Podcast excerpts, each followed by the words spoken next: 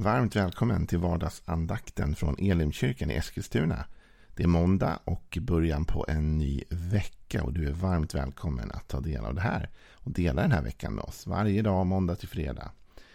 Eh, om du vill veta mer om oss, vad vi är för typer, vad vi tror på och allt det där så gå in på www.elimkyrkan.com där hittar du all information om oss. Du hittar också en massa gratis material och, och saker som vi vill få erbjuda till dig. Gå in och kolla på det. Eh, du kan också likea vår Facebook-sida. Och då söker du på Elim Eskilstuna. Du kan också gå in och prenumerera på vår YouTube-kanal. Som är Elim kyrkan Eskilstuna. Och då om du prenumererar där, likar Facebook, går upp på vår hemsida. Då kommer du få en bra bild av vilka vi är. Och få del av allt vårt eh, material som vi gärna erbjuder till dig. Vi har eh, förra veckan talat en hel del om Guds vapenrustning. Och eh, vi ska faktiskt göra det idag med. För vi hann inte riktigt med allting under förra veckan. Utan det finns eh, åtminstone en del kvar av den här vapenrustningen. Och sen finns det egentligen lite också att säga allmänt om detta mer egentligen. Vi får se om vi tar det också den här veckan eller hur vi gör. Det märker du snart. Men i Efesierbrevet 6 och den tionde versen så läser vi nu igenom detta. Hämta nu styrka hos Herren av hans oerhörda kraft. Ta på er Guds rustning så att ni kan hålla stånd mot djävulens lömska angrepp. Ty det är inte mot varelser av kött och blod vi har att kämpa, utan mot härskarna, mot makterna, mot herrarna över denna mörkrets värld, mot ondskans andekrafter i himlarymderna. Ta därför på er Guds rustning så att ni kan göra motstånd på den onda dagen och stå upprätt efter att ha fullgjort allt. Stå alltså fasta. Spänn på er sanningen som bälte och klä er i rättfärdighetens pansar och sätt som skor på era fötter villigheten att gå ut med budskapet om fred. Håll ständigt trons sköld framför er. Med den ska ni få den ondes alla brinnande pilar att slockna. Och grip frälsningens hjälm och andens svärd som är Guds ord. Gör det under åkallan och bön och be er ande varje stund. Därför ska ni hålla er vakna och aldrig tröttna i er bön för alla de heliga. Be också för mig att orden läggs i min mun och att jag talar frimodigt när jag bär fram hemligheten i evangeliet. Vars sändebud jag är i min fångenskap. Be att jag också förkunnar det så frimodigt som jag bör.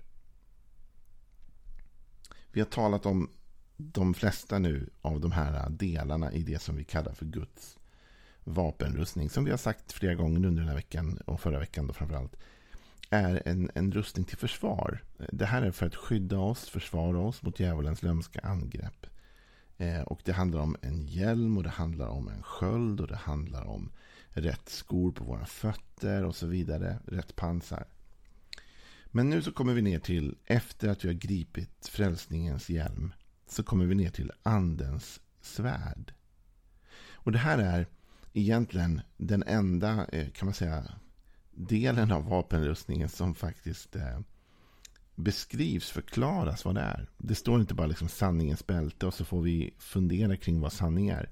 Eller frälsningens hjälm och så fick vi fundera kring vad frälsning är och vad det här står för. Här är det förklarande och andens svärd komma som är Guds ord. Så här förklarar Paulus att anden symboliserar svärdet i rustningen och att detta eh, svärd är Guds ord. Eh, och därför så ska vi nu gå igenom det lite grann. Vad kan det innebära? Jo, men för det första, hörni.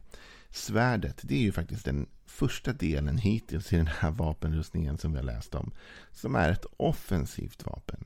Jag har läst väldigt mycket nu om, om det defensiva. Här är det offensivt. Det är ett svärd. Klart att svärd kan man väl parera slag med också. Men det har vi ju skölden till. Paulus sa det är med skölden ni ska utsläcka den ondes alla brinnande pilar. Svärdet det har man ju för att gå till anfall. Det har man ju för att, att, äh, att gå på. Liksom. Och ibland så ser man anfall eh, äh, är bästa försvar. Ibland är det bra att bara sticka framåt, gå på. Så kan det vara. Att ha ett svärd som vi kämpar med. Och då är vi tillbaka här också. Vad är det för strid vi utkämpar? Den här kristendomen, den här kristna tron. Om du lyssnar på det här och du tänker, märkliga människor, de pratar om svärd och prylar. Men ser du här att det inte är fysiska svärd. Jesus kom inte för att starta ett krig. Jesus kom inte för att starta ett fysiskt krig i alla fall. Ett krig mot ondskan, ja, men inte ett fysiskt krig. Det finns inte, den kristna tron handlar inte om att vi ska liksom gå ut i krig och skada människor. Det fanns många krig, speciellt i det gamla förbundet. Men vi ser inte i det nya testamentet att Jesus uppmanar sina lärjungar att gå ut och strida på det sättet. Utan han uppmanar dem att gå ut och strida med sina ord. Och det var ju vad Jesus själv gjorde. Det var ju hans ord som vände upp och ner på världen. Det var hans liksom, det han sa som gjorde folk så både upprörda men också samtidigt så engagerade och så liksom djupt förundrade. Det var med orden som han kämpade sin strid och vi uppmanas att göra detsamma. Andens svärd, vårt svärd är Guds ord. Och det är viktigt att bara ha den insikten ibland, du vet. För vi tenderar att vilja ge igen med samma mynt. Det här är väldigt intressant. Tänk på att det inte står dina ord. Och, och svärdet som är dina ord. utan som är Guds ord. Så du vet, varje vecka, varje dag hamnar vi säkert i situationer eh, där vi kan bli upprörda eller irriterade över någonting. Någon säger något dumt, någon gör någonting. Och vi instinktivt, liksom, eftersom vi är människor på något sätt, va, med den här brustna eh, delen av oss själva som, som kallas för synd. Va? Vi blir säkert så här att oh, men nu vill jag ge igen på samma sätt. Någon sa något dumt och nu vill jag ge en ännu vassare comeback. Ja, någon gjorde något mot mig på jobbet och nu ska jag minsann. Men här står det inte att, att andens värld är våra ord. Att vi ska ge igen med ord. Den säger att det är Guds ord. Och vad innebär det då? Det innebär att vi lever och talar utifrån ett gudomligt perspektiv. Utifrån vad Bibeln säger. Och vi vet vad Bibeln säger. Bibeln säger att vi ska välsigna och inte förbanna. Bibeln säger att vi ska vända andra kinden till. Bibeln säger att vi ska behandla andra så som vi själva vill bli behandlade. Så vi förstår att det gudomliga, att leva efter Guds ord, att med Guds ord som svärd, det är att möta världen på ett annat sätt. Vi slåss genom att inte vara likadana. Vi har en annan taktik. Vi ger inte igen med samma mynt. Vi har Guds ord som vårt vapen. Och när det gäller Guds ord så kan man delvis tänka att det är att tala Guds ord. Och jag kommer komma till ett bibelsammanhang snart vi ska läsa där vi ser att att Guds ord används som ett vapen i talad form. Liksom. Och att det verkligen funkar. Som ett försvar och ett anfall. Men att leva med andens svärd som är Guds ord som ett vapen. Det är också det att jag lever mitt liv efter de principer som finns i ordet. Jag väljer att leva mitt liv efter, utifrån ordets spelbok. Så att säga. The playbook liksom. Jag har en eh, systerdotter som har börjat spela amerikansk fotboll. Vilket ju är ballt. Eh, och Eh, Eh, jag tycker själv att det är ganska kul att kolla på amerikansk fotboll. Och vi satt och pratade om det i helgen faktiskt. Och vi kom in på liksom att det är så mycket eh, strategi. Va? Att varje lag har en egen playbook. De har en bok med hur de har sina spel upplagda och hur man ska göra och vad man kallar dem och allting. Och när man kommer som ny spelare till ett lag så är det viktigaste typ att du ska lära dig det lagets playbook. Liksom. Du måste lära dig hur de spelar. Och vad de kallar sina olika anfall och så vidare. Du vet, när du tar emot Jesus och blir en kristen så får du en playbook. Den här playbooken heter Guds ord. Den beskriver hur vi spelar försvar och den beskriver hur vi spelar anfall. Och när vi lever efter den boken, det är då vi blir framgångsrika. Det är då vi når seger. Det är då vi övervinner djävulens lömska angrepp. För att vi har koll på vår playbook. Och då är vi tillbaka i det här igen. Att liksom det finns inga genvägar här. Jag måste lära mig den här boken. Det spelar ingen roll hur talangfull du är typ i amerikansk fotboll. Du kommer till en klubb och du bara Jag är så duktig running back. Jag behöver inte liksom ens kunna playbooken. Det funkar inte så. Du kan vara hur bra en wide receiver som helst. Men om du inte vet vart han kommer kasta bollen så kommer du inte vara på rätt plats i alla fall och ta emot den. Så det liksom, räcker inte att vara talangfull. Det räcker inte med alla dina gåvor. Men om du spelar efter boken. Om du följer liksom the playbook. Då kommer du lyckas. Gud har gett dig ett vapen. Han har gett dig en playbook. Och du och jag måste lära oss det. Så när vi hamnar i situationer där vi, oh, hur ska jag ta mig igenom det här? Eller jag måste besegra den här utmaningen. Då går vi till vår playbook. Och så tittar vi och så tänker vi, okej. Okay, hur, hur vill Gud att jag ska tackla den här situationen? Hur ska jag göra? Vad är lösningen? Och på det sättet så använder jag svärdet. Det är mitt vapen. Mitt vapen är inte ett svärd, fysiskt svärd. Jag går inte runt och slår folk. Men mitt svärd är att jag har en playbook som jag följer och som jag använder både till försvar och till anfall. Jesus hamnar i en lite tricky situation faktiskt. När djävulen vill sätta honom på prov. Det här kan man läsa om i Lukas 4. Och här har vi i alla fall det kanske mest tydliga exemplet på att använda ordet som ett svärd vad det gäller egentligen både såklart handling men också tal.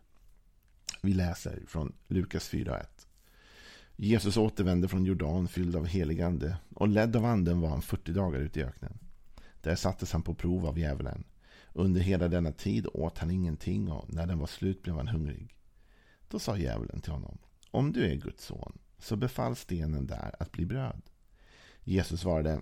Ja, men det står skrivet, människan ska inte leva bara av bröd. Djävulen förde honom högt upp och lät honom i ett ögonblick se alla riken i världen och sa till honom, jag ska ge dig denna makt och härlighet, ty den har lagts i mina händer och jag kan ge den åt vem jag vill. Om du tillber mig ska allt detta bli ditt. Jesus svarade, det står skrivet, Herren din Gud ska du tillbe och endast honom ska du dyrka. Djävulen förde honom till Jerusalem och ställde honom uppe på tempelmuren och sa om du är Guds son så kasta dig ner härifrån. Det står ju skrivet han ska befalla sina änglar att skydda dig och de ska bära dig på sina händer så att du inte stöter foten mot någon sten. Jesus svarade, det heter, du ska inte sätta Herren din Gud på prov. Och när djävulen hade prövat honom på alla sätt lämnade han honom för en tid. Jag ser att Jesus går igenom en, en prövning, en frestelse. Jesus har precis blivit uppfylld av den helige ande. Han har gått igenom sitt dop. Han är i en väldigt eh, speciell plats i sitt liv där han har gjort en stark andlig upplevelse. Och djävulen vill såklart plocka bort detta på en gång. Liksom. Han vill inte att Jesus ska få en chans att njuta av det. Så han kommer till honom och han är lömsk. Han är lömsk. Han kommer med en massa liksom, idéer och tankar. Va? Det första är liksom, om du nu är Guds son. Och så försöker han få Jesus nu att ifrågasätta sin identitet. Är du verkligen Guds son? Och du är ju hungrig nu Jesus. Du är ju hungrig. Du behöver ju faktiskt mat snart. Förvandla då den där stenen till bröd. Det kan ju lock, vara lockande i den situationen för Jesus att, att använda sin kraft på fel sätt. Att försöka bevisa sig själv. Att ge efter för, för tvekan och tvivlet kring sin identitet. Men nej, vad gör Jesus? Han går till playbooken och så säger han Jesus svarade, det står skrivet. Människan ska inte leva bara av bröd. Förstår du här vad bra detta är? Du vet Jesus, i den situationen när han inte vet kanske själv hur ska man agera, tänka, göra. Så behöver han inte ens ha ett eget svar. Ser du att Jesus svar här är inte Jesu eget svar. Jesus svarar med ordet. Det står skrivet. Människan ska inte leva bara av bröd. Och det här är så bra. Jesus, jag har tänkt på det här många gånger. Du vet, Jesus kunde ha valt att fightas på ett annat sätt. Jesus säger till sina lärjungar vid ett tillfälle att jag har sett djävulen kastas ut ur himlen som en blixt. Vet du, Jesus kunde ha börjat så. Han kunde ha börjat för, hörru Satan, du, kommer du ihåg när, när vi slängde ut dig ur himlen? Kommer du ihåg när, bla bla bla. Och så hade han kunnat gå in på det här personliga. Han hade kunnat börja fightas ungefär som djävulen. Som man tänker sig att han skulle fightas. Men Jesus gör inte det. Fast han kunde sagt så mycket. Fast han hade så mycket kunskap. Fast han kunde ha tryckt dit honom på andra sätt. Så väljer Jesus att vara formell och, och, och tydlig och säga, hörru du. Det står skrivet så här i playbooken. Du ska inte leva, människan ska inte leva bara av bröd. Det går bra, jag klarar mig ändå. Ja, men djävulen fortsätter. va. Tar honom upp och visar världens alla riken. Och han säger, jag ska ge dig all den här makten. Om du tillber mig så är det ditt. Och Jesus svarar, det står skrivet. Herren din Gud ska du tillbe och endast honom ska du dyrka. Ser du vad Jesus faller tillbaka på, vilar på? Använder ordet som ett svärd, både till försvar och till anfall. I det här fallet är det både ett försvar och ett anfall. Han säger Herren din Gud ska du tillbe och endast honom ska du dyrka. Och det är försvaret Jesus använder för att inte göra detta. Jag kan inte göra det där du ber mig om därför att jag har ett ord som säger så här. Det här är mitt försvarslinje. Samtidigt är det en liten attack mot djävulen också. Va? Det finns bara en Gud. Glöm inte det. Och det är inte du. Han hugger till med svärdet. Va? Det står skrivet, Herren din Gud ska du tillbe. Endast honom ska du dyrka. Och sen tar djävulen honom upp då på tempelmuren i Jerusalem. Om det är Guds son så kasta dig ner härifrån. Du kommer ju vara beskyddad. Och då är han så lömsk djävulen så han använder ordet. De ska ju bära dig på dina händer, änglarna. Så att du inte stöter foten mot någon sten. Det här är psalm 91. Men Jesus svarade, det heter du ska inte sätta Herren din Gud på prov. Så Jesus visar här att han kan inte bara citera ordet, han förstår ordet. Jätteviktigt. För djävulen använder också ordet här. Ja, men det står ju också så här i playbooken, säger djävulen. Ja, säger Jesus. Ja, men det är inte så det ska tolkas. Förstår du, Jesus, han har hunnit sätta sig in så mycket i ordet att han inte bara kan citera det, han förstår vad det betyder. Och det här är det jag vill skicka till dig den här veckan. Du och jag har fått en playbook. Om vi använder den spelboken så hittar vi både vårt försvar mot livets utmaningar. Vi hittar också vårt anfall. Men vi måste följa den playbooken. Och vi måste förstå den playbooken. Vi kan inte bara tro att vi ska lösa och reda ut detta själv. Då kommer vi åka på smällar. Vi kan inte heller tro att vi ska fightas på samma sätt. Vi är inte kallade att fightas på samma sätt. Vi är kallade att fightas på ett annat sätt. Så min utmaning till dig den här veckan är ta ordet på allvar. Lär dig playbooken. Sitt inte hemma på svaren så att säga. Och leta efter, efter dem. Du har dem hemma. Det är bara att gå och titta i boken. Det finns ett svar på din fråga i playbooken. Läs den, lär den, förstå den. Då kommer du och jag lyckas väl i vårt liv. Ha en välsignad måndag. Hej då.